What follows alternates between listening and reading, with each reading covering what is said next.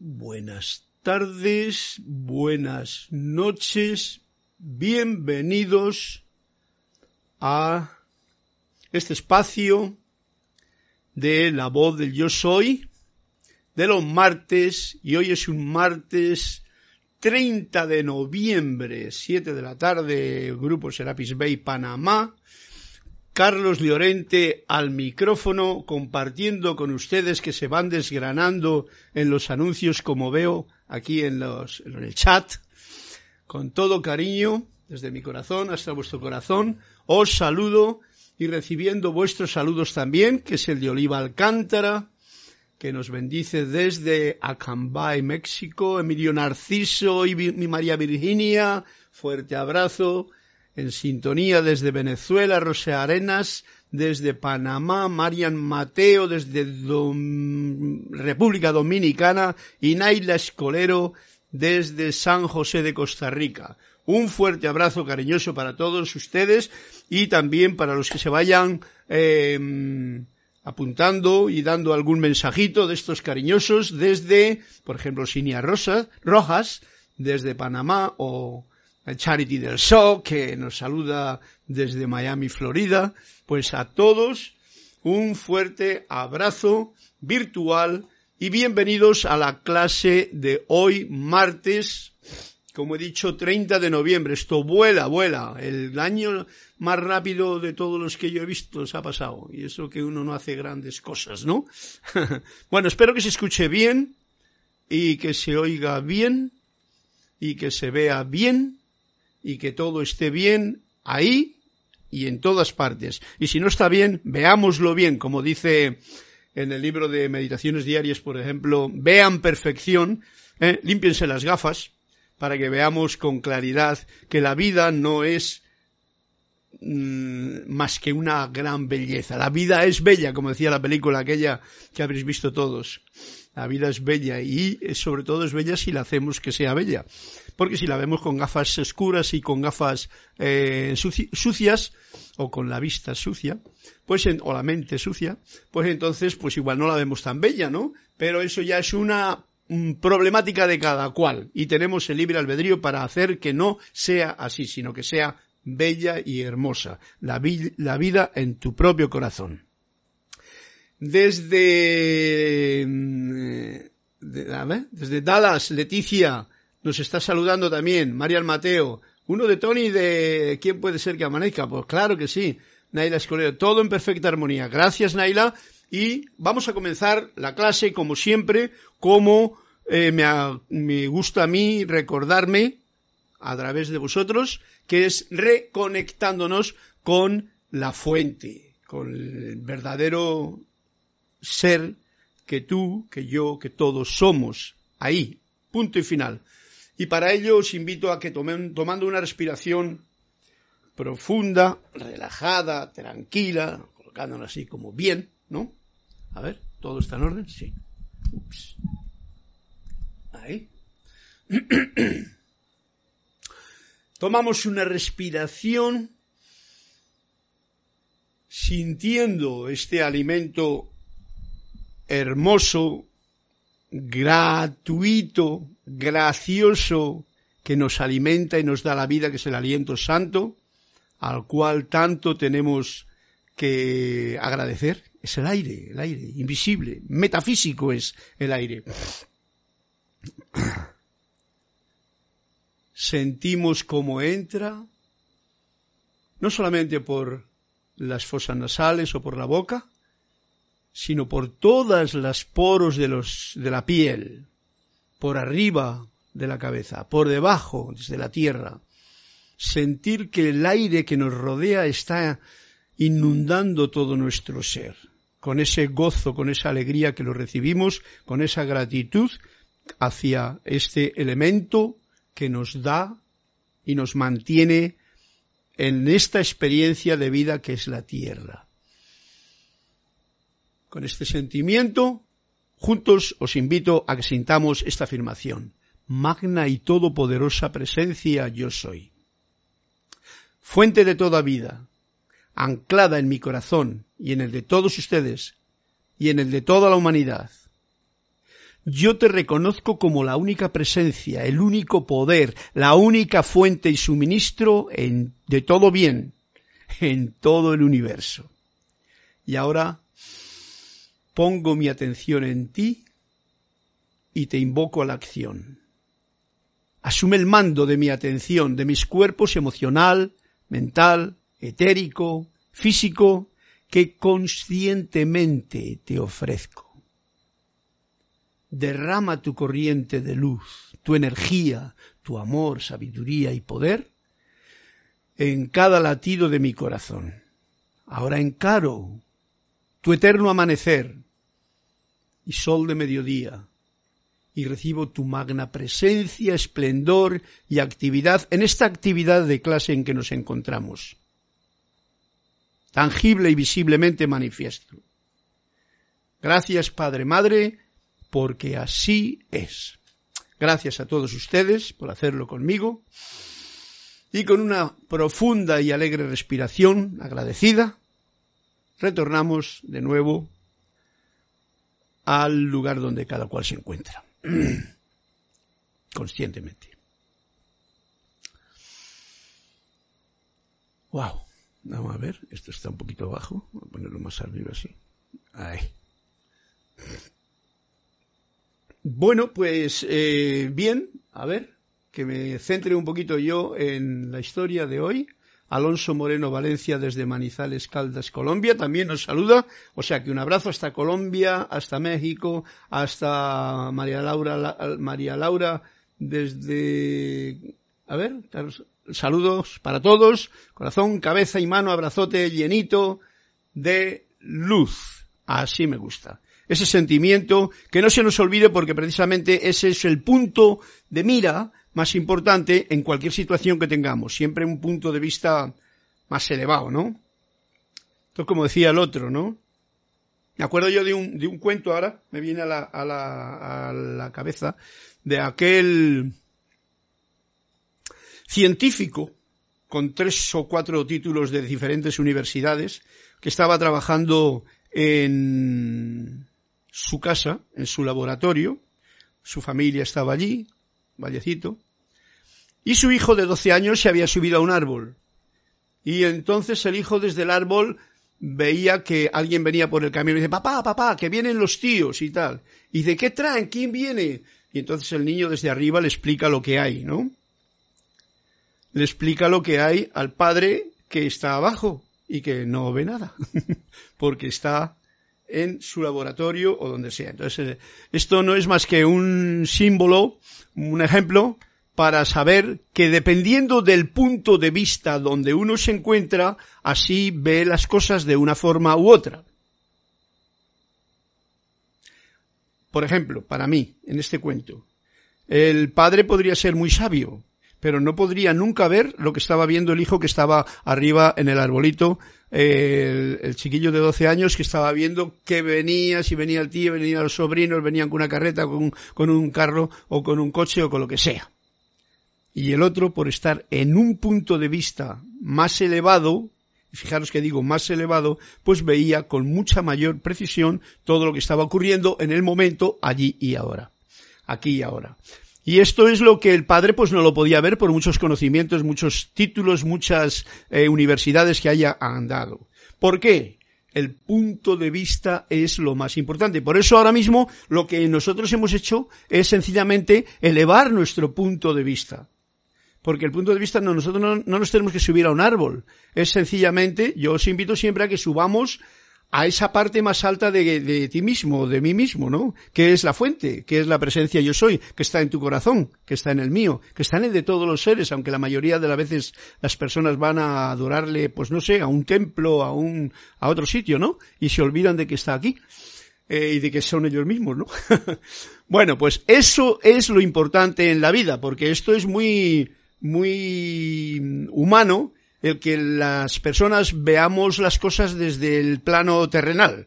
Y desde aquí, desde la Tierra, pues no es un punto de vista demasiado elevado. Es mejor subirse por lo menos a una colina, a una topera, a una montaña, o si quieres, te subes al sol. O como os he indicado, te subes a lo más alto de tu propia conciencia. La presencia yo soy, la fuente dentro de tu corazón. Fijaros que hay una cosa graciosa, ¿no? Antiguamente o siempre, nosotros cuando estamos en la Tierra decimos que el sol sale y el sol se pone. En realidad, ¿veis? Ese es un punto de vista del hombre que está en la Tierra. Entonces ve que el sol sale por allí, como hemos dicho en la afirmación, eterno amanecer y sol de mediodía. Nosotros en el, en el, en la afirmación esta que hago, generalmente lo tengo en una conciencia interna, ¿no? O sea, en el que somos todos una unidad. Pero la mayoría de las personas, o sea, todos, piensan que el sol sale por el este y se pone por el oeste, ¿no? Pero ese es un punto de vista muy terrenal, como la mayoría de las cosas que vemos. En el punto de vista terrenal tenemos que comer, vivir, trabajar, sufrir, gozar y comprar y vender y pasar ratos buenos y peores. Ese es un punto de vista terreno. Si nos subiésemos al sol, al sol físico, ya eh, veríamos que no es eh, el sol no se le pone por la mañana y se acuesta por la tarde en la Tierra, ya es otro punto de vista. Entonces es la Tierra la que estaría, pues no sé, dando vueltas así o así, o como sea. Pues yo no estaba allí todavía para poderlo descifrar, ¿no? Por lo tanto, lo importante de este pequeño eh, cuento que os estoy contando yo es un punto de vista elevado en todo lo que tú hagas va a tener en ti una percepción de la situación que vives mucho más elevada, mucho más alta, mucho más alejada también, para no mezclarte y mucho más probablemente mucho más fácil de solucionar o ver los pros y los contras de cualquier situación. Y si encima, que es lo que los maestros o en los libros de los maestros nos recalcan, ¿no? Lleva tu atención a la presencia no quiere decir más que eso. Eleva tu punto de vista. ¿Comprendido? Bien, ok. Dicha esta disertación metafísica, pero muy práctica, como la del niño de 12 años subido al árbol, pues vamos a ir a la clase de hoy que nos dice algo así como como ¿qué es lo que me han dicho por aquí? Ah, un cuento, ¿no? ¿Quién me ha pedido un cuento? Hola, desde Santo Domingo, Marian Mateo.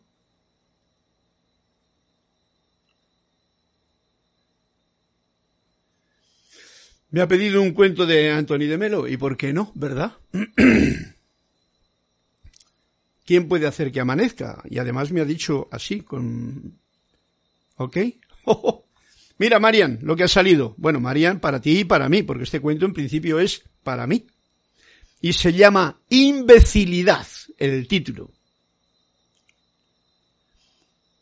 Cuando se le preguntaba por su iluminación, el maestro siempre se mostraba reservado, aunque los discípulos intentaban por todos los medios hacerle hablar.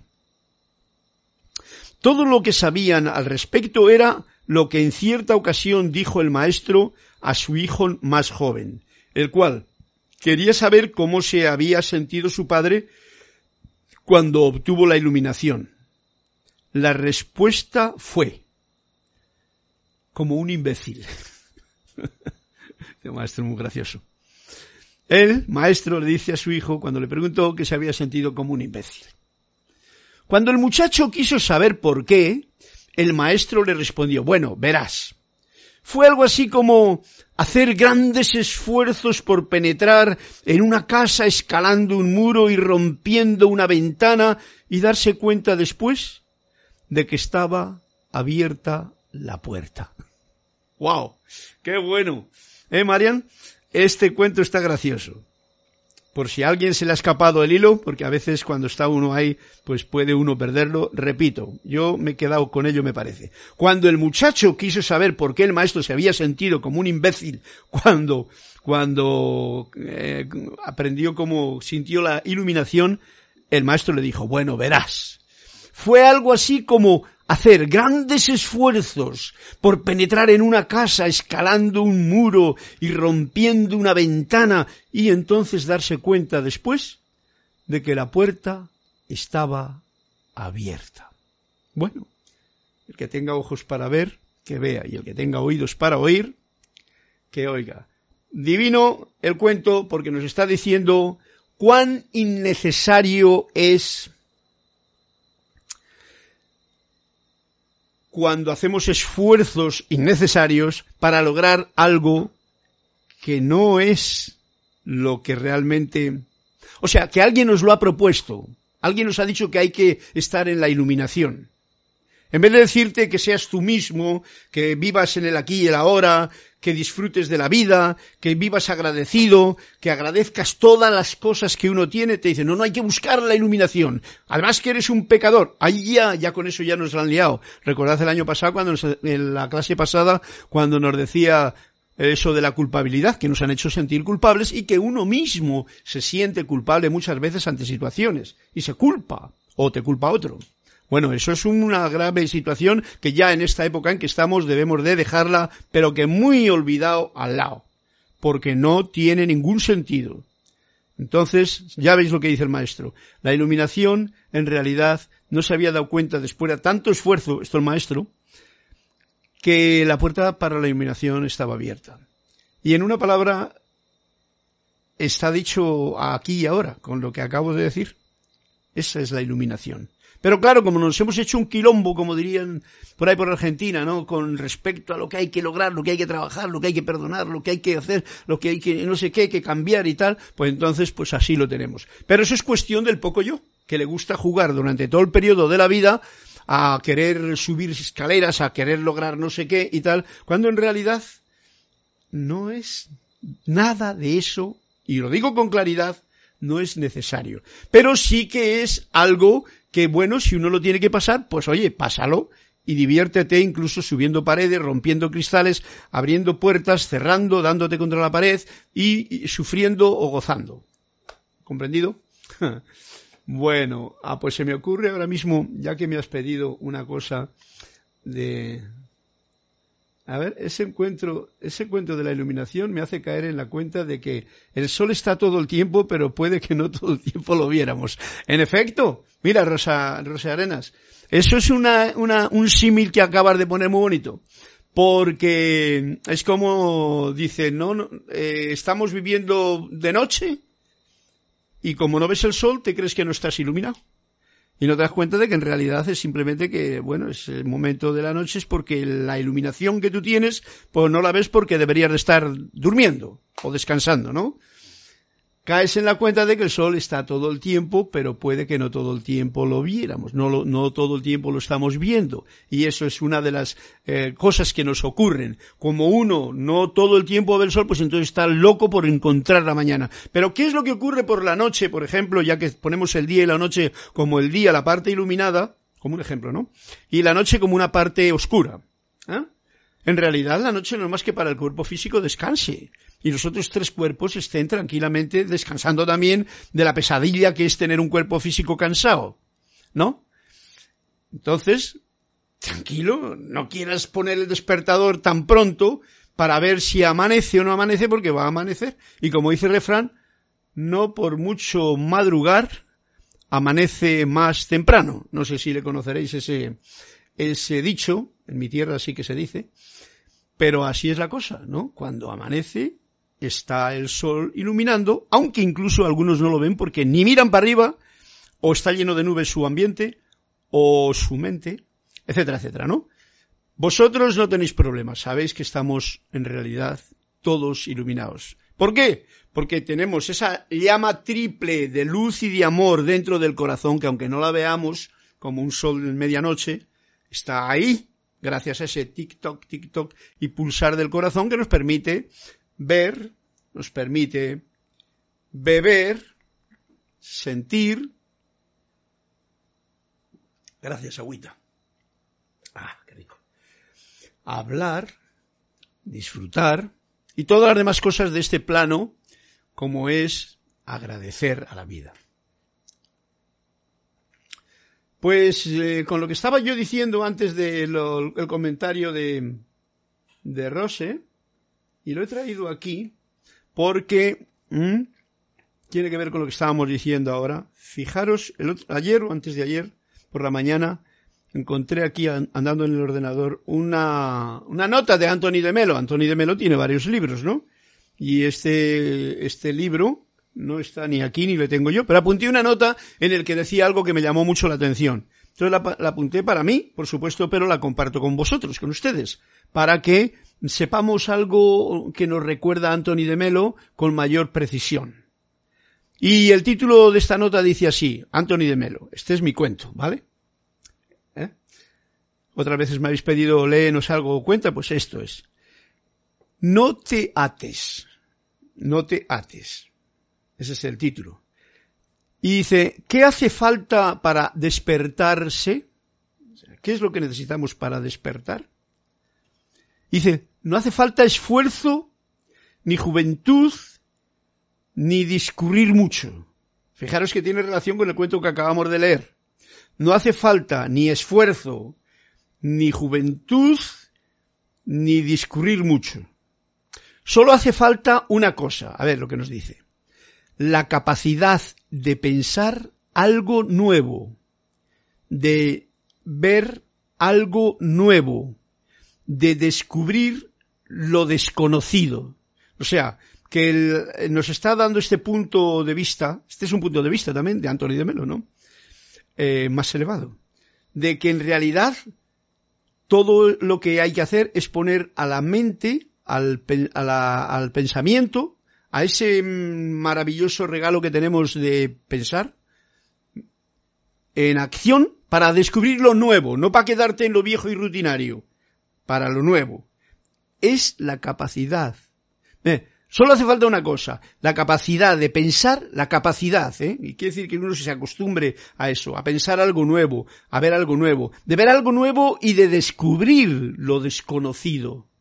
Descubrir lo desconocido. Hago hincapié todo esto porque realmente esto es muy importante, ya que nos aquilosamos o nos estancamos o nos quedamos en la comodidad de lo conocido, generalmente todos, por algún tiempo, hasta que algo nos mueve, un terremoto o algo nos mueve, o un volcán o una situación.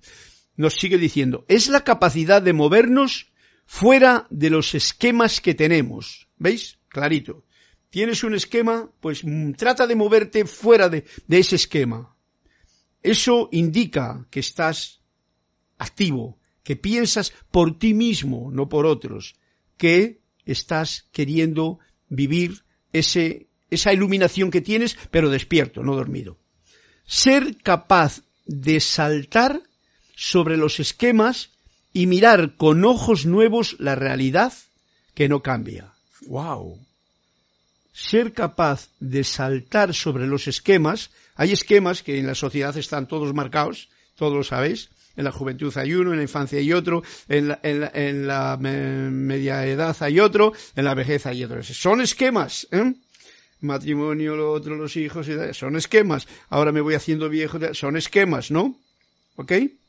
Todos esos esquemas conviene saltárselos en ese, esa capacidad de conciencia de pensar más allá. Y entonces mirar con ojos nuevos la realidad, que en realidad no cambia. La realidad, ver la realidad, esta, esta realidad que muchas veces le llamamos la ilusión, esta es la realidad que vivimos con los ojos en el mundo material, que no cambia. Pasan los años y tenemos siempre el ser humano la misma problemática, unos, otros otra, cada uno la suya, ¿no? Y nos sigue diciendo Anthony de Melo, el que piensa como marxista, no piensa. Ojo al dato.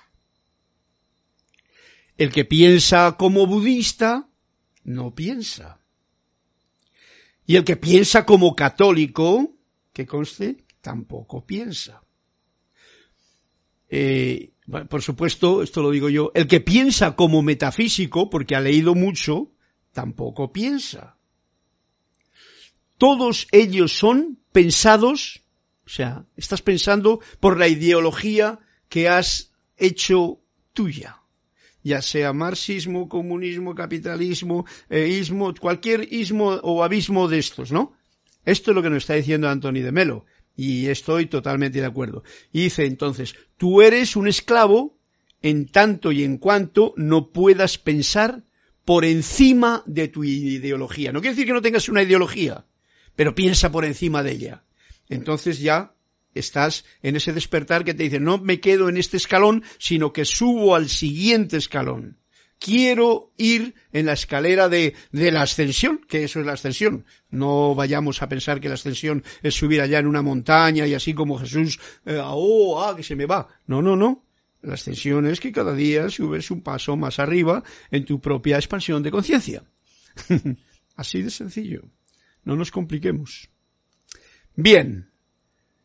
Tú eres un esclavo en tanto y en cuanto no puedas pensar por encima de tu ideología. Nos está indicando y nos está invitando a eso, a que utilicemos este poder del pensar, del sentir, del investigar por encima de mi ideología. Si soy católico, pues piensa un poquito más, no va a ser que te quedes ahí yendo a misa todos los domingos y confesándote de las mismas historias durante toda una vida, pensando en que luego al final va a venir Jesús y te va a llevar de la manita allí, al cielo, como decía Jorge, a donde están los ángeles, ruin, ruin, ah, con las arpas y todo el rollo, ¿no? No es así la cosa, ¿vale? Bien. Vives dormido y pensando en una idea. Eso es lo que ocurre cuando estás en el marxismo, el catolicismo, en el budismo, en cualquier ismo, en un arabismo que tengas tú. Uno está eh, dormido, pero pensando en esa idea. Y la caricia y la cuna y todo el asunto. Y lo está diciendo, ¿eh? Ojo al dato. Todo va más allá todavía. ¿Vale? Ok. El profeta no se deja llevar por ninguna ideología. El profeta es el que está un poquito más pa'lante que los demás, ¿no? No se deja llevar por ninguna ideología y por ello es tan mal recibido. No le gusta a la gente que el profeta o que alguien te diga algo que rompe tus esquemas, ¿no? De comodidad. bueno, lo sabéis vosotros muy bien. Em, el profeta es pionero, o sea, que va adelante, adelante, que se atreve a elevarse por encima de los esquemas, abriendo tocha, abriendo camino. ¿eh? Eso es la labor que en realidad nos toca, y más ahora que estamos caminando una nueva experiencia de vida. Hay que estar muy alerta, no dejarte llevar por las ideologías de otros. Porque si te llevas por, te dejas llevar por las ideologías de otro, es como si te llevas a dejar por la ideología de una religión. No eres tú mismo. Y lo que se trata es de que sea uno mismo. Bien, la buena nueva fue rechazada, la de Jesús se está refiriendo, porque no querían la liberación personal. ¿Qué va? Ellos no querían eso, sino que querían a un, caudillo, a un caudillo, a un líder, a un jefe que los guiase. ¿Veis? Y entonces fue rechazado, es más, le mataron y todo, le crucificaron, hicieron hasta una nueva religión a cuenta de él, no de lo que él decía, ni hacía. Me refiero al Maestro Jesús. Tenemos el riesgo de volar, tenemos, tememos, perdón, tememos el riesgo de volar por nosotros mismos. Eso nos pasa a todos, me pasa a mí, pasa a ustedes, a todos, siempre nos tenemos ese miedo. Y cada vez la vida parece que nos lo pone más difícil, porque ahora mismo yo muchas veces digo, me cachis en la mano, pero me da rabia y el tener que ir ahora y coger y que te metan un palo por las narices y que te lo otro por allá y que te pidan y que te cojan porque estamos en una situación así como crítica, ¿no? Entonces digo, pues vamos a volar pero a otro nivel, que no tenga uno que estar choqueando con tanta ideología, tanta manipulación como actualmente pues tiene la humanidad, ¿no? los que andan a pie, ¿no? Porque hay otros que no tienen problemas, ¿ok? Eh, tenemos miedo a la tenemos tememos el riesgo de volar por nosotros mismos. Tenemos miedo a la libertad. También tenemos miedo a la soledad y preferimos ser esclavos de unos esquemas. Cada cual que se apunte, se apunte el cuento que quiera. Esto es lo que nos dice. Este es el punto de vista de Anthony de Melo, que por cierto, yo, como amigo íntimo de Anthony de Melo, como habéis podido comprender, también siento de esta forma. Por eso lo comparto con vosotros. Y así me enriquezco yo al sentirlo con mayor fuerza. Nos atamos voluntariamente llenándonos de pesadas cadenas y luego nos quejamos de no ser libres. ¿Cómo voy a ser libre si yo mismo me ato a las cadenas de mis pensamientos, de mis deseos, de mis caprichos, de mis historias y de todo el rollo que yo quiero o que me han dicho que, hay que tener? ¿eh? Para estar cómodo. ¿Quién te tiene que liberar si ni tú mismo eres consciente de tus cadenas? ¿Mm? Nadie. Si uno mismo no es consciente de sus cadenas, y por esto esta clase, pues bueno, es un recorderis para mí, primero, para vosotros si queréis también, para darnos cuenta de qué cadenas podemos tener y si queremos estar libres, pues liberarnos de ellas, porque esta es la edad de Saint Germain, esta es la edad de la liberación. Y no se trata de decir tres frasecitas y seguir como estábamos, porque eso no cambia nada. Tres afirmaciones, tres decretos y. No, no, no, no, no. Se trata de una práctica de mirar más para adelante, de subir un escalón para arriba, de, ¿eh? todo esto es lo que se trata. Esto me lo estoy diciendo a mí, no a vosotros. Dice, las mujeres se atan a sus maridos, a sus hijos, a sus posesiones, a sus cosas. Los maridos se atan a sus negocios, a sus trabajos, a sus caprichos, a sus cositas, etcétera, etcétera. Todos nos atamos a los deseos y nuestro argumento y justificación es el amor. Yo amo a mis hijos, yo les amo, entonces tengo que estar atado a ellos y además tienen que hacerme caso, ¿no? ¿Veis qué, fuerte que es esto, no? pero está bien saberlo, es el punto de vista de Anthony de Melo, también es el mío, eh, que he vivido toda esta situación claramente en mi experiencia, por lo tanto no hay problema el ponerla en alto y compartirla.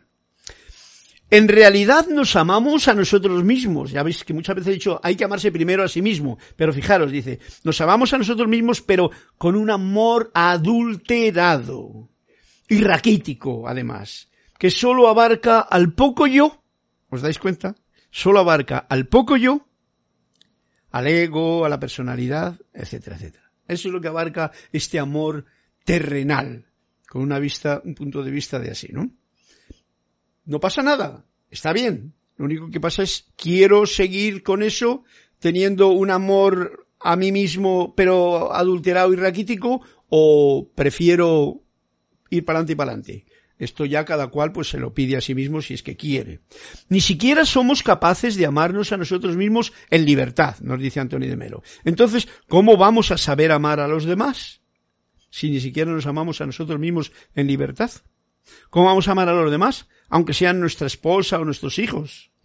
Nos hemos acostumbrado a la cárcel de lo viejo. ¡Wow! Nos hemos acostumbrado a la cárcel de lo viejo. Y preferimos dormir para no descubrir la libertad que supone lo nuevo. ¡Wow! Esto es un palo que me da a mí mismo. Esto para mí, ¿vale? Que soy tú. en fin, eh, de nuevo, el que tenga oídos y ojos para ver, que los utilice.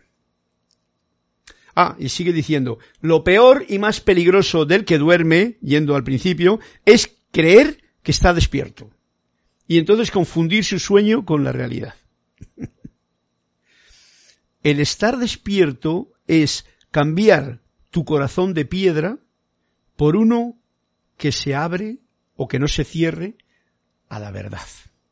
Bien, pues esto ha sido palabras de Anthony de Melo, ha sido mi cuento también, y con ello, pues eh, vamos a ver si hay algún comentario por aquí que me dice así como Alonso Moreno, todo es tan relativo que si tuviéramos esa conciencia respetaríamos todo. Así es, Alonso.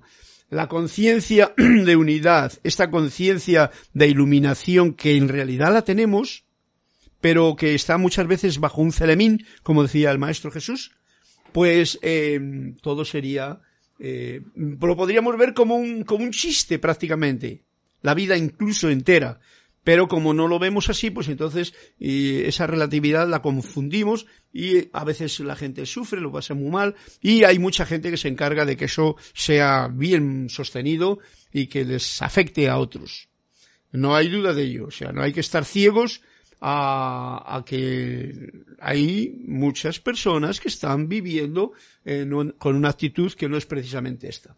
Lo importante es que tú, que yo, no estemos en esta actitud eh, que acabo de enunciar ahora, sino en la que nos dice Antonio de Melo, la de estar queriendo cada día descubrir un poquito más, querer estar avanzando con ese sentimiento, con esa intencionalidad, cambiar nuestras rutinas, no por otras, sino salir de esas rutinas, salir de esos estancamientos, salir de lo conocido para, para entrar en lo nuevo, en lo desconocido, que es lo que a mí me va a enriquecer.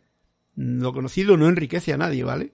Ya está. Si tú tienes, eh, como diría yo, una cuenta de banco de cien mil dólares, pues eso es lo que tienes, no te va a enriquecer más. Encima no te dan intereses últimamente, pues menos, ¿no? Pero si para enriquecerte tienes que moverlo y tienes que ir más allá. He supuesto un ejemplo muy gracioso, pero bueno.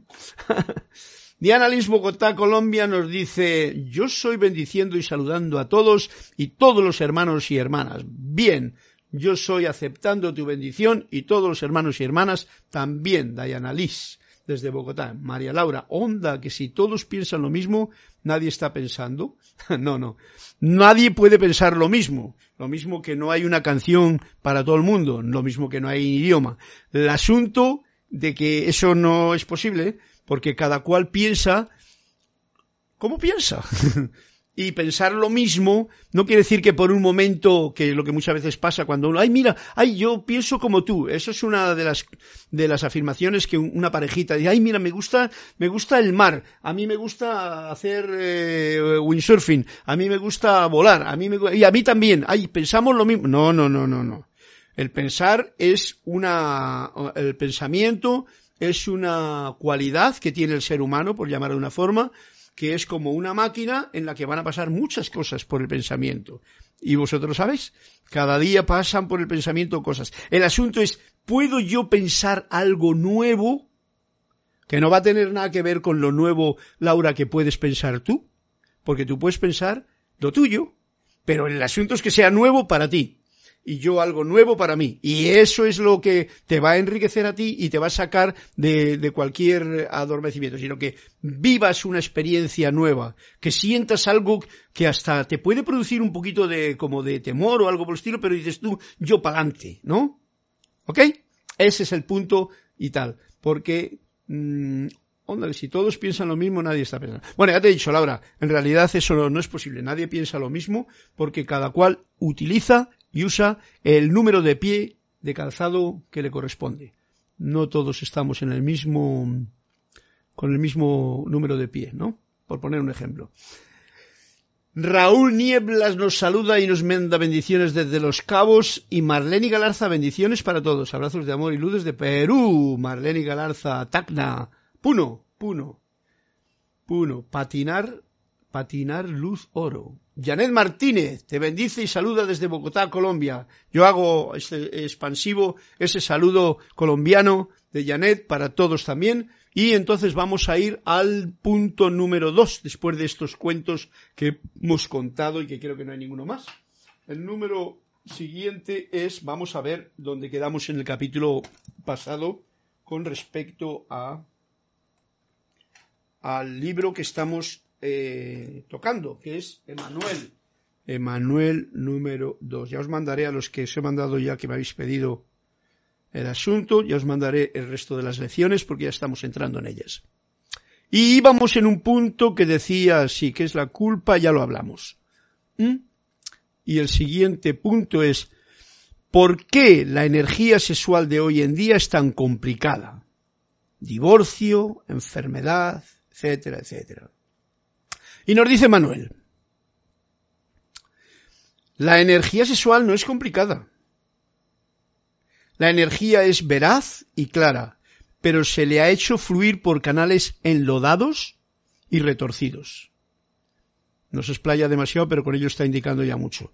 A la energía de la sexualidad entre el hombre y la mujer en la vida misma, en todo el ser humano, se le ha hecho fluir y pasar a la fuerza por canales enlodados y retorcidos. ¿Eh? Todos sabéis de qué va la cosa. La energía sexual está a la espera, fijaros qué detalle, de ser honrada. Está esperando, no con prohibiciones, con pecados, y con, sino está a la espera de ser honrada. La energía es energía. ¿Cómo la califico yo? Ese es el punto que va a cambiar la polaridad de la energía. Yo puedo eh, poner una energía constructiva o puedo hacer que una energía que me viene a mí o que yo tenga la pueda ser destructiva para mí o para los demás. O sea que lo que hace falta es honrar la energía sexual y ella, esta energía de vida, está aún a la espera, nos dice Manuel.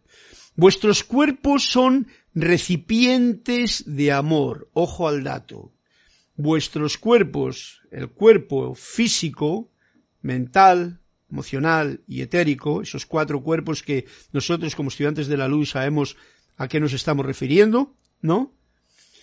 Son recipientes de amor. Por eso la mente, ¿eh? la mente, si la utilizas como un recipiente de amor, pues lo que va a soltar en sus pensamientos va a ser raciones o relaciones o situaciones amorosas, con lo que sea. Y esto es una de las cosas que no nos hemos aprendido ni nos lo han enseñado en ninguna escuela, pero aquí lo sabemos ya.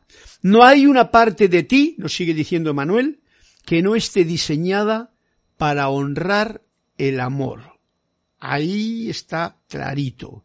No hay una parte de mí, de ti, en mi cuerpo físico, etérico, mental y emocional, que no esté diseñada, o sea que el diseño en realidad está para honrar el amor. Cuando abres tu corazón, que es lo que hacemos, por ejemplo, en esta clase, abrir el corazón, abres tu ser, porque el ser, como todos sabéis, se focaliza en esta parte como del corazón, pero es todo el ser, porque tenemos como tres partes fundamentales, ¿no? La mente, corazón y eh, el vientre, que aquí se cuecen muchas cosas. Este es un sitio donde, donde hay mucha energía. Em, cuando abres tu corazón, abres tu ser. No te separes a ti mismo, esto es importante, de las porciones de lo que tú eres. Cuando separamos cosas, Sabéis que hay un dicho por ahí que dice divide y vencerás. Esos son los, los, los que trabajan más bien en lo aprovecharse y lo malévolo. Divide a la gente, divide las situaciones y vas a vencer, ¿no? Haz grupitos por aquí y por allá, ¿no? Por eso yo me extrañé, digo, pero ¿cómo es que estamos todos con Saint Germain y resulta que resulta que unos por aquí, otros por allá, otros por allá y tal? Y parece como que están con diferente onda, ¿no? Y hasta incluso con cierta... Mm, y yo le pregunté, eso le preguntaba yo a Jorge, que por el motivo por el que yo vine aquí en principio, porque quise hacerle ciertas preguntas, ¿no? Yo ya me he dado cuenta de muchas cosas, que no viene a cuento ahora soltarlas en esta clase. Así es que cuando abres tu corazón, abres tu ser. No te separes a ti mismo, ¿eh? De las porciones de lo que tú eres. O sea, ah, esta es la cabeza y yo de cabeza yo tengo una mente brillante, pero luego el sentimiento está por los suelos, lleno de problemas que no sé solucionar. El cuerpo por aquí, la pierna que me duele por lo sitio y lo otro, y lo tengo todo como una cosa separada. La sexualidad, uy, la sexualidad, esa no la toques porque huele a pecado. ¿No? Y entonces tenemos ahí un gran problema. Y nos dice Manuel, no te separes a ti mismo de las porciones de lo que tú en realidad eres. Tú eres una totalidad, un maravilloso cuerpo que empezó con una más una, dos células, como habéis visto anteriormente, dos células que se van multiplicando, multiplicando, forman el corazón, forman todo, todo, todo. O sea, eso de la, en la pequeñez de una célula, ya no me meto más abajo, más pequeño, ¿no? En sino sencillamente, y ahí ya está todo el organismo. Y sabéis que todo todo, todo en el organismo es fundamental. Todo. Porque si algo no funciona, rápidamente vas a tener tú esta mente, ay, que me duele aquí, que me duele allá, ya no te sientes bien, ya no estás capacitado para reaccionar y ver con claridad las cosas, ya otra historia pasa, ¿no? Ojo al dato, no te separes a ti mismo de las porciones de lo que tú eres. Mirarte en unidad es lo más eh, importante para tener una sanación verdadera de uno mismo. Y es uno el que se sana. No son las medicinas, no son los médicos, no es la, no, no, es uno mismo, es el sanador interno, el que cuando tú pones en orden las cosas, entonces la sanación se manifiesta. Porque si tú te separas, partes, cabeza por aquí, yo soy muy inteligente, pero no sé esto, ¿ves? Esto muchas veces cuando uno dice, yo no, no, yo es que a mí se me da muy bien las matemáticas, pero a mí las lenguas no se me dan más que para, para, para chupar ice cream, ¿no?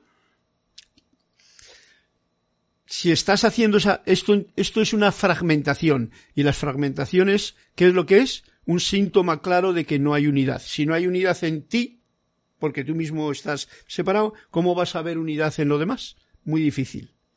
Y además, eso es ilusión, lo dice, mm, ¿cómo se llama? Emanuel. ¿Comprendido? Bien, seguimos. ¿Es el sexo entre dos personas espirituales un obstáculo en el camino hacia la iluminación? Esto va con el, con el cuento que nos hemos leído hoy. Vamos a ver lo que nos dice. Nada en tu planeta es un obstáculo. Así de rotundo. Nada. Y definitivamente el compartir el amor físico tampoco lo es. ¿Ok? No es. Vuestros cuerpos fueron diseñados para honrar el amor. Tanto es así que la puerta de entrada desde la unicidad, desde la unidad, desde los planos internos, hacia este mundo físico en el que nos encontramos, es creada por el amor físico, a través de los dos cuerpos físicos, a través de la sexualidad. No hay otra forma para entrar en este planeta. ¿Vale? Así nos lo dice de claro.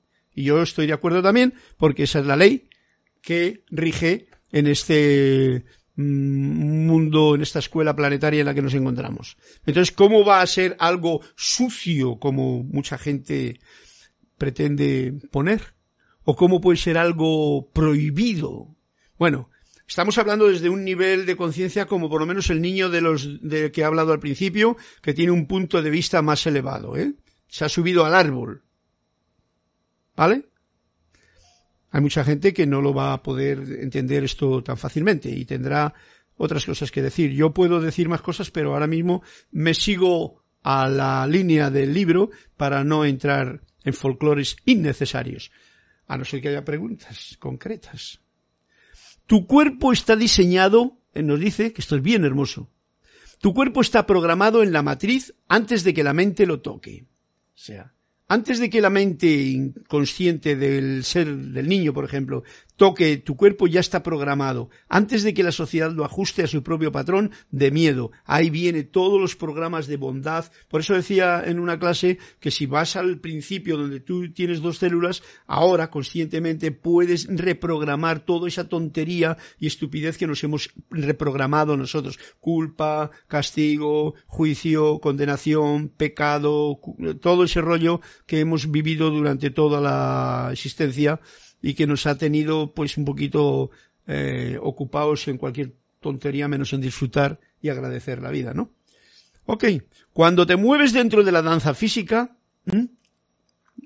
perdón, tu cuerpo está diseñado para danzar, para danzar, fijaros qué bonito, para espolvorear la conciencia de Dios, con la liviandad y la flexibilidad que permitirá la alegría en tu mundo.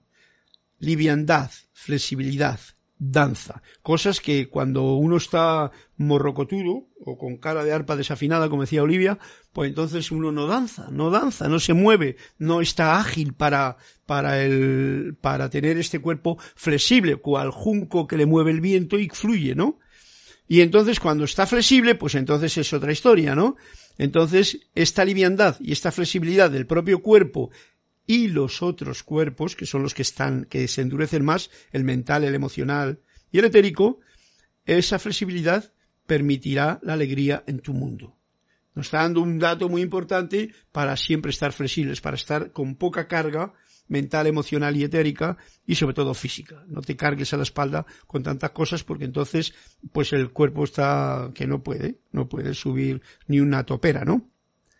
Y de, mm, dice, cuando te mueves dentro de la danza física, pregúntate, ¿dónde tengo miedo de ser lo que yo soy dentro de mi propio cuerpo? ¿Eh? ¿Dónde tengo miedo? Esta es una pregunta que cada cual puede hacérsela o no, no es problema. Yo estoy con este, con este libro hermoso que nos está abriendo visión nueva porque se ha subido un poquito más arriba de lo que ordinariamente estamos. ¿Dónde tengo miedo de ser lo que yo soy, con mayúscula? Eh, miedo de ser tú mismo. Miedo de ser, como decía, eh, eh, sin ataduras. Miedo de ser libre. ¿Dónde tengo miedo de ser lo que yo soy? Dentro de mis propios cuerpos, dentro de mi propio cuerpo físico, en este caso, ya que estamos hablando de sexualidad. ¿Dónde soy un patito feo en mi propia danza, porque muchas veces la gente, eh, yo lo he visto, porque yo también he pasado por esas etapas, ¿no? que da igual, uno se cree como que está rechazado, como es que es tímido, como que yo no esto, o que yo no tengo, yo no... todos esos programas que nos vienen desde mucho el principio de la infancia, por, por cualquier motivo, y que te crees que por no tener, pues no eres. y no es así. Tú eres y puedes tener o no tener, pero eres. Eso es lo fundamental. Yo soy. Tú eres. Y de paso, cuando te mueves en tu amor físico, el amor físico, que no es solamente la, el, acto sexual, ¿vale? Pues el amor físico es hermoso. Por ejemplo, vamos a decir un caso de amor físico que uno puede expresar desde un punto elevado de conciencia con una muchacha, ¿eh? vamos a poner una muchacha o un muchacho, pero que tú lo que amas es lo mejor para esa persona.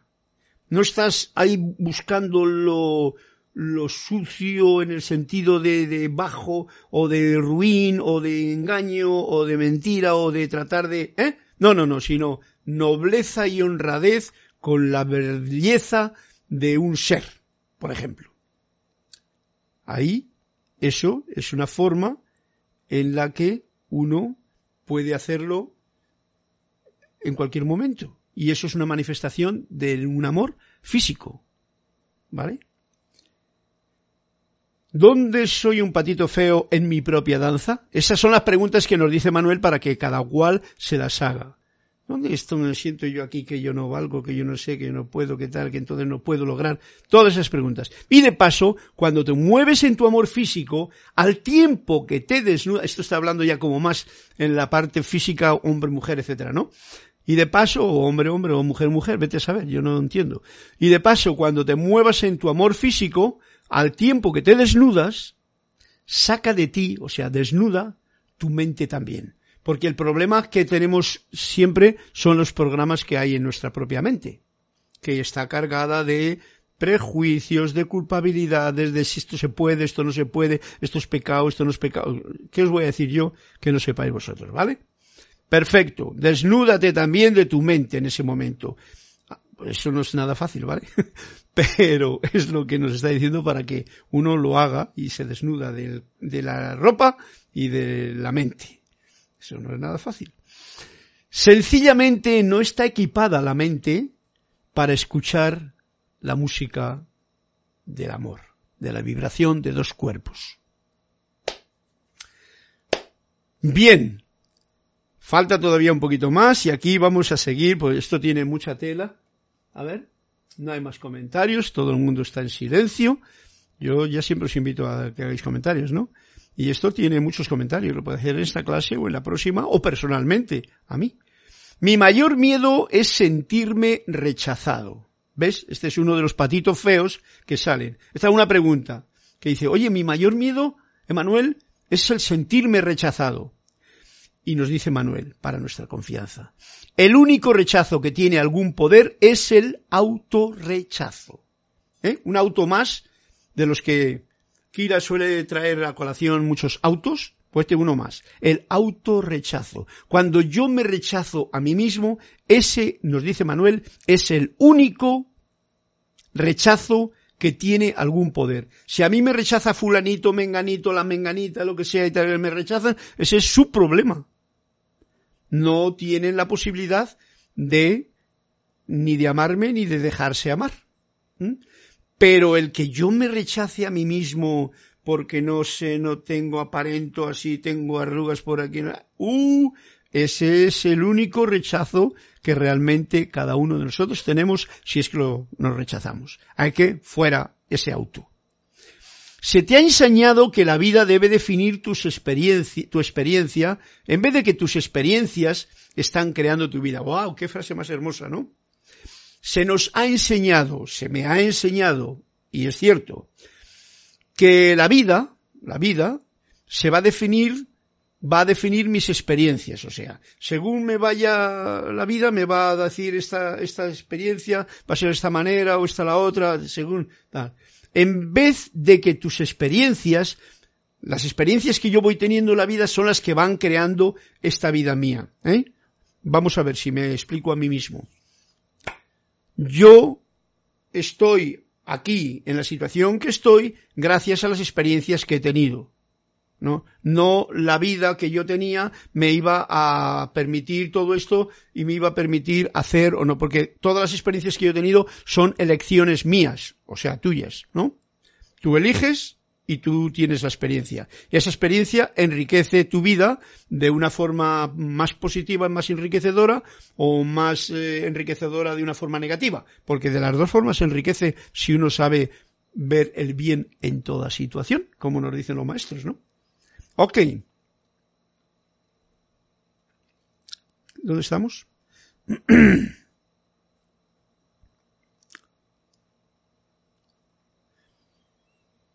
Mm, sencillamente no está equipada para escuchar la música. Bien. ¿Cómo trabajo? Ah, no, me, he comido una cosa aquí, ¿no? Vamos a ver esto. Ellos ni siquiera... Mm, tú miras hacia afuera. El único rechazo que tiene algún poder es el autorrechazo. Se te ha enseñado que la vida debe definir tu experiencia en vez de que tus experiencias están creando tu vida. Tú miras hacia afuera ¿eh? miramos hacia afuera para encontrarse uno mismo. Esta frase es bien importante para darnos cuenta que lo más importante está encontrarse uno mismo. Ahora estamos en una etapa muy fundamental, como decía el otro día. Si tú miras hacia afuera, ves la televisión, te metes con todos los rayos del YouTube, todos los dimes y diretes de la gente, la prensa y los comentarios, te caes en el pozo. En ese pozo sin fondo que están esperando que caigas. Si tú vas para el otro lado, que hay una puerta enorme que es la de tu auto auto elevar tu conciencia, auto despertar, auto, ¿eh? más autos de estos, el tu auto de pensar por ti mismo, no por otros, entonces, ¿eh? ¿qué es lo que estaba diciendo?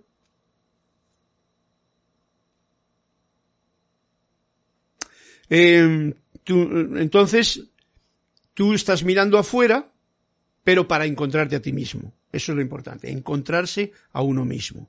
Tu experiencia interna, esa es santa, esa es la más mejor de todas. Las experiencias que tengas tú internamente y son para ti, recuérdalo. Muchas veces la gente tiene experiencias internas y lo único que hace es escribir un libro, decir que ha canalizado, decir que no sé qué, o decirles a los demás que compren su libro porque él ha tenido un... estupideces. No, tu experiencia interna es para ti, para tu evolución. Eso no tengáis duda y no nos perdemos así en estupideces que mucha gente hace, ¿no? Ojo al dato. ¿Por qué entonces miras dentro de los ojos de otros que cuestionan tu propia seidad interna y les preguntas, ¿me puedes decir por favor quién soy yo? ¿Ves? Esa es una gran estupidez. Si tú preguntas a otro todo esto, eso quiere decir que tú no tienes ninguna fe en ti mismo, ¿no? Y eso es el punto en el que estamos ahora en que ya no nos lo podemos permitir. ¿no? Ese es un autorrechazo, te estás rechazando a ti mismo y das poder a quien no lo tiene, que es cualquier persona de fuera, cualquier situación de fuera. Pero cuando digo cualquiera es cualquiera. Ideologías, como hemos dicho antes, que decía Antonio de Melo, eh, religiones, eh, todo. ¿Me puedes decir, por favor, quién soy yo? ¿Cómo, cómo voy a, mi poco yo preguntando a otro poco yo quién soy yo. Los pocos yo no saben del yo soy, a no ser que estén afinados. Y entonces dice, pues mírate a ti mismo, hombre, ¿no? Si el maestro eres tú, si está dentro de tu corazón, que andas por ahí perdiendo el tiempo si lo único que tienes que hacer es ser creador de vida? ¿Dónde estás? Y entonces ya, pues te ríes con esa persona si se da cuenta y adelante. Ellos ni siquiera pueden conocerte. La gente de fuera no te conoce. Dar cuenta que no nos conocemos ni a nosotros mismos. ¿Cómo va a conocerte la gente de fuera? ¿Cómo puedes darles el poder de anularte o enmendarte? O sea, uno le da el poder a otra gente cuando hace esas, tonterías. Bien, y antes de terminar, voy a leer un párrafo que me he saltado antes que era una pregunta. ¿Cómo trabajo con mis juicios? Y dice Emanuel, le pregunta, ¿tan solo los perdono?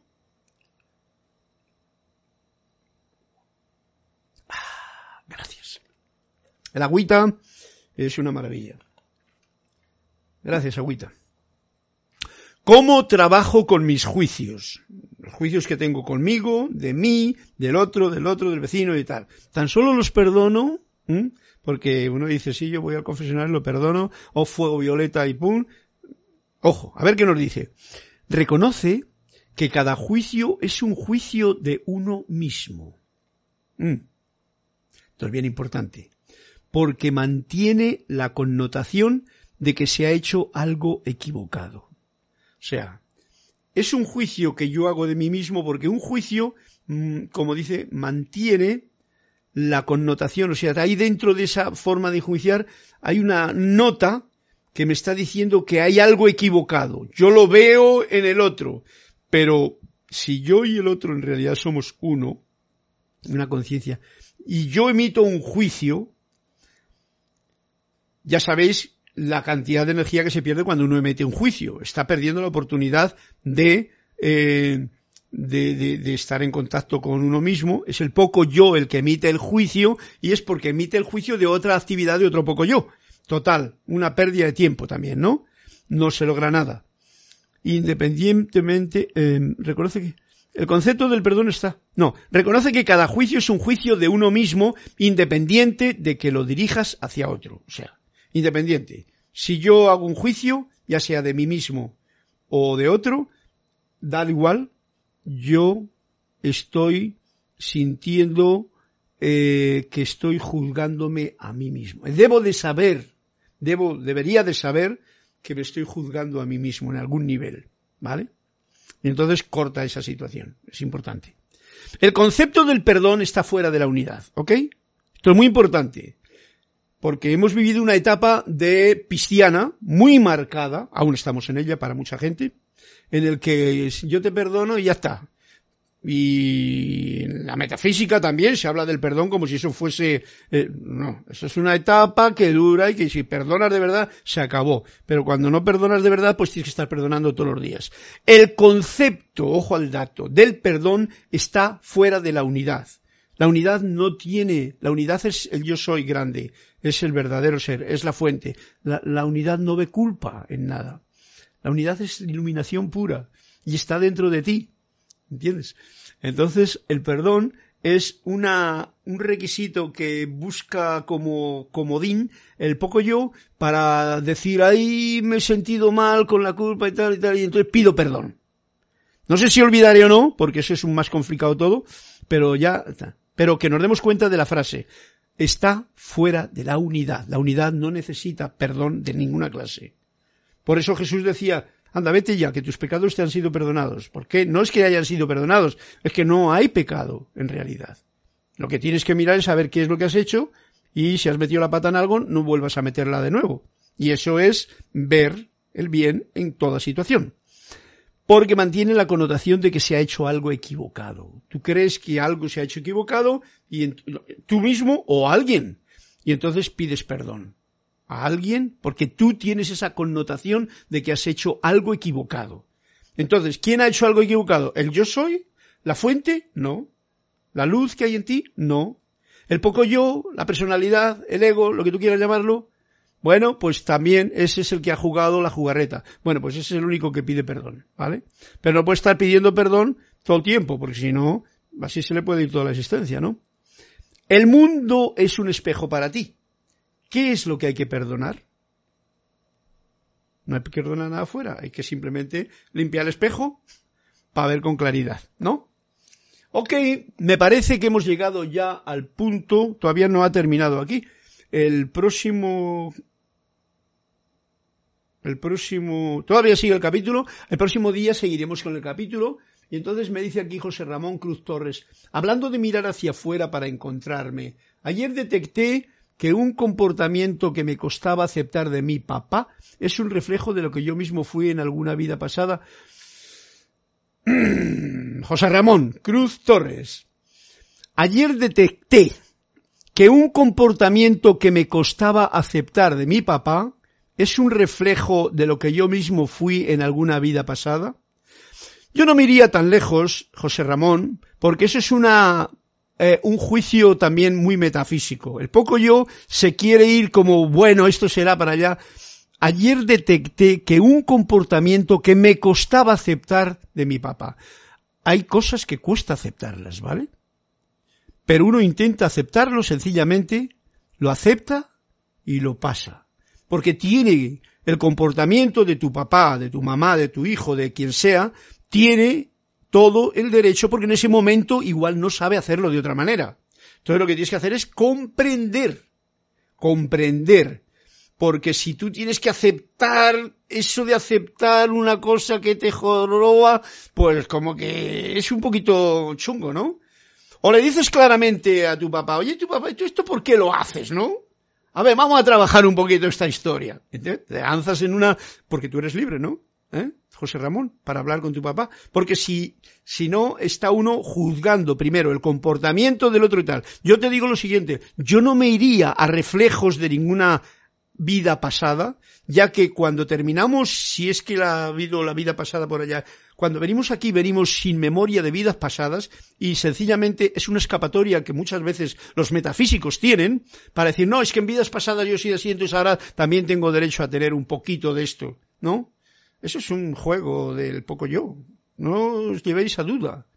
Cuando la naturaleza de la vida te ha dicho, tú vienes aquí cuando vienes a experimentar una nueva experiencia de vida, juégatela toda en esta vida. No andes buscando eh, salidas porque igual por allá. Y por ejemplo, aquí yo te digo claramente, ayer detecté que un comportamiento que me costaba aceptar. Pues bueno, yo te digo, o hablas con tu papá aquí, oye papá, esto mejoraba mucho, ¿por qué, tú por qué te portas así? ¿Por qué haces esto? Explícamelo, oye, tú que tanto te gusta hablar con tu hijo, por ejemplo. es un reflejo de lo que yo mismo fui en alguna vida pasada. Pues yo te diría, tú mismo, tú mismo puedes saber, pero yo te digo, no vayas a la vida pasada soluciona lo que tienes en esta vida aquí y ahora. Si lo eres capaz de lograr de la forma que sea, primero internamente, yo te digo porque yo lo he hecho con mi hija, ¿no? Yo no hablaba con ella, porque si hablas con una persona como tu hija o tu papi que no están en la misma onda, no te vas a entender no va a, escuchar porque el dial no está en la misma emisora, ¿no? Entonces va a haber discusión. Y entonces eso no. Primero tienes que hablar contigo mismo, con el papá que tú eres que está allá fuera de ti, habla y di, papá, ¿qué, qué, es lo que tengo aquí? Y entonces sí, ahí ya tienes tú tu trabajo con tu vida personal, interna, aquí donde tú estás. ¿Me comprendes, José Ramón? Es bien importante esto, el tener ese, y este es un punto de vista también como el de esta clase, pues desde el árbol, ¿vale? Si has escuchado el principio de la clase. Nancy, eh, gracias por tu comentario. Es fantástico cuando uno se expresa de corazón, José Ramón, como tú haces. ¿Ves? Mirar hacia afuera para encontrarme. De todas formas, tú te vas a encontrar a ti cuando lo que ves afuera no te gusta y te lo trabajas en ti mismo, ¿eh? comprendiendo al otro que tiene la libertad y el derecho de hacer lo que quiera, siempre que no te esté eh, violentando de alguna forma eh, brutal, ¿no? Porque entonces tienes que defender tu posición y respeto, que eso se puede hacer o con palabras o con actos correctos, como es uno dejar en paz a, quien actúa de esa manera.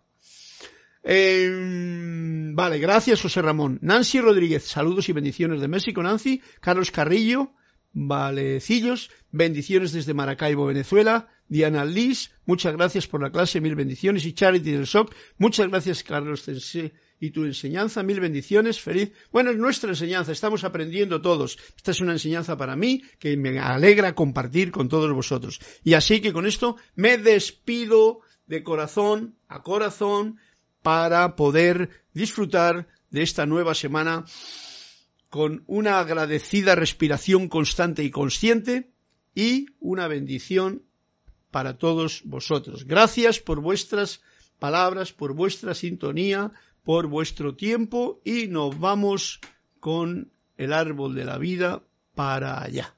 Hasta otra oportunidad.